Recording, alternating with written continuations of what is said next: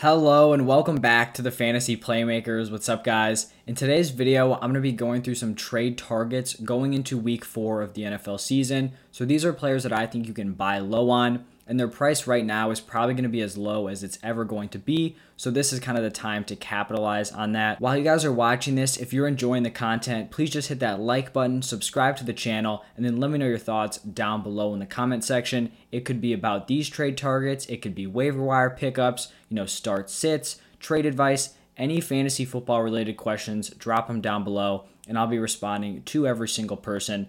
Let's just start off with the first buy low player, and it is going to be Joe Mixon. And I do believe I talked about him in last week's buy low video, but he is going to be on here again because he still has that monopoly over that backfield. He is getting basically every single touch. He is averaging 22.3 carries per game, which is just absurd. He has just gotten very unlucky in the touchdown department. And this isn't like a situation where Mixon gets all the work up until the goal line and then they have a goal line back. He just really has been unlucky. In three games, he has 67 carries, eight targets, and only one total touchdown. And this is not an offense that does score a fair amount of points. So overall, this is just going to correct itself, and Mixon is going to have some massive games going forward. I still value him as a top 10 running back, and you may be able to buy him as more of a very low RB1, potentially high end RB2. So he's a guy that I was going out and targeting last week.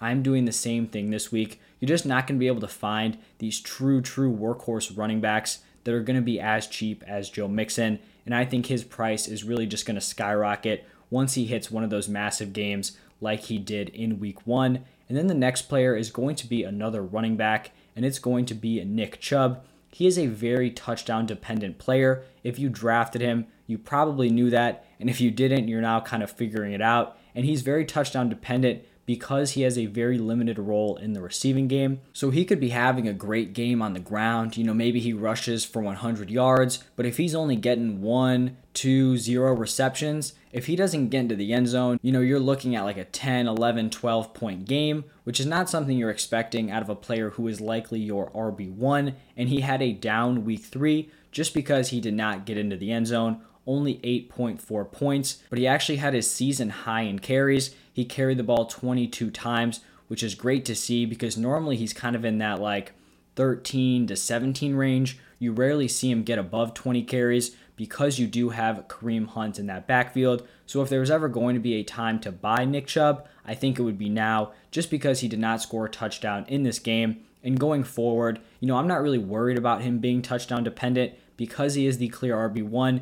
This is a great rushing attack, and he's just going to find success getting into the end zone for the rest of the season. But if you're trying to target Nick Chubb, you really have to push the Kareem Hunt narrative. You have to argue that Hunt is kind of taking away some of Chubb's touches because Kareem Hunt had a massive week three, 27.5 PPR points, and I do think you're going to see him on my sell high video. But if you're trying to get Nick Chubb, you just have to put it into the owner's mind that, you know, Hunt has a monopoly over that receiving work, even though he doesn't really. He just had one kind of huge receiving game this week. And from a long term perspective, Nick Chubb is still going to be putting up monster games and should continue to finish as like a top 10 running back at the end of the year. Now I'm going to talk about a wide receiver who is a very, very high draft pick, but really just hasn't been living up to, you know, their overall ADP, and that is going to be Stefon Diggs. He was a player who was going, you know, back end of the first round early second round at the latest.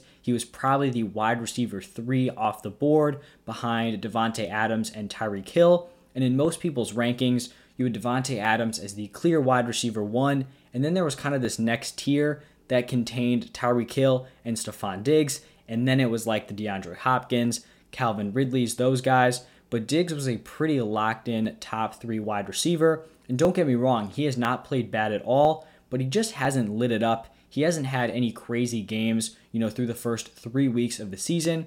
He's averaging 14.7 PPR points, which, like I mentioned, is not bad, but it's definitely not what you were expecting if you are a Stefon Diggs owner and you picked him as a late first, early second round selection. The most points he's had in a game is 16 PPR points, but I still think he is going to finish as a top tier wide receiver. You know, he's probably going to be finishing at around that top five range and I think you should be looking to move him for overachieving wide receivers. And a few guys kind of come to mind. I'm thinking of guys like Chris Godwin and Adam Thielen. And don't get me wrong, I don't think you're going to be able to, you know, straight up trade Chris Godwin for Stefon Diggs. But if you can do Godwin plus, Thielen plus. These are guys who have scored touchdowns at a rate that is likely not sustainable. Stefon Diggs has underproduced in the touchdown department, but I think that's going to correct throughout the season. So this is probably going to be one of the best opportunities to buy into Stefon Diggs. If you were someone who potentially went, you know, running back early and often, you went RB with your first two picks, your wide receivers are lacking a little bit, this is your opportunity to go out and get one of those top tier wide receivers in Stefon Diggs. You're just going to need to put together a nice package, you know, containing one of these overachieving wide receivers and then another piece, you know, maybe a potential like borderline flex guy and see what you can do for Stefon Diggs. The last two players I'm going to talk about here, they're both going to be tight ends. And the first one is going to be Darren Waller. And I'm kind of just going to run through his first three weeks of the season.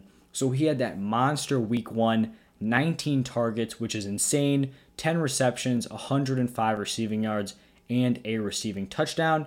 Then week two, five receptions for 65 yards. You know, nothing crazy there. You're not complaining, but it's not that crazy high ceiling and volume game you saw week one.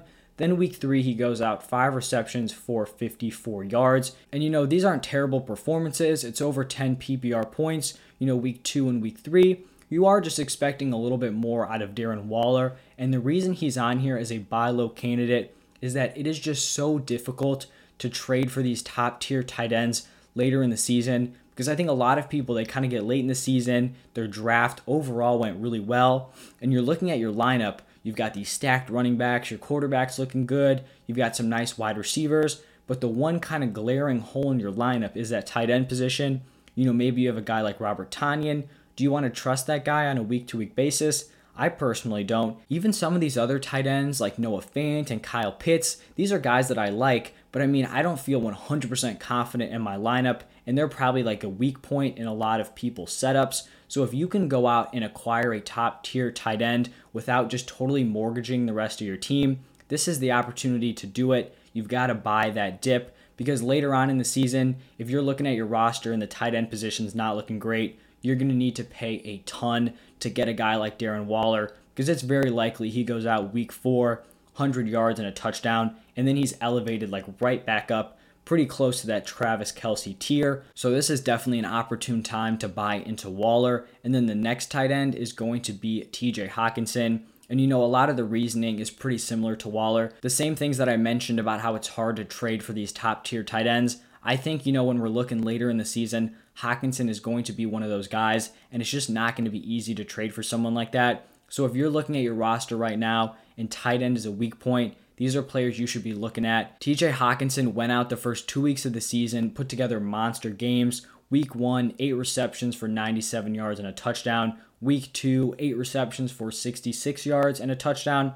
And then week three, he just lays a total clunker, two receptions for 10 yards. But games like this can happen to tight ends, basically, unless you're Travis Kelce. Guys are just going to have down games. And it was just one of those game scripts for the Lions where they actually held it pretty close with the Ravens. So they were running the ball a lot. You know, there was some uncharacteristic high usage for the wide receivers. That's not something that I think is going to carry on, you know, for weeks. I think Hockenson is going to be able to rebound very quickly. And so he's someone that I'm going to be buying in on if, you know, the owner's kind of panicking on that low week three performance. So those are five players that I'm going to be buying low on going into week four. I just think their value is going to continue to rise after their down week three performances. Do you think it's a good idea to be trading for these guys, or are you kind of going to hold off? If you guys enjoyed the content, hit that like button, subscribe to the channel. I would really appreciate it. Let me know your thoughts down below. And then make sure you guys stay tuned. I'm going to be posting some sell high players a little bit later on today.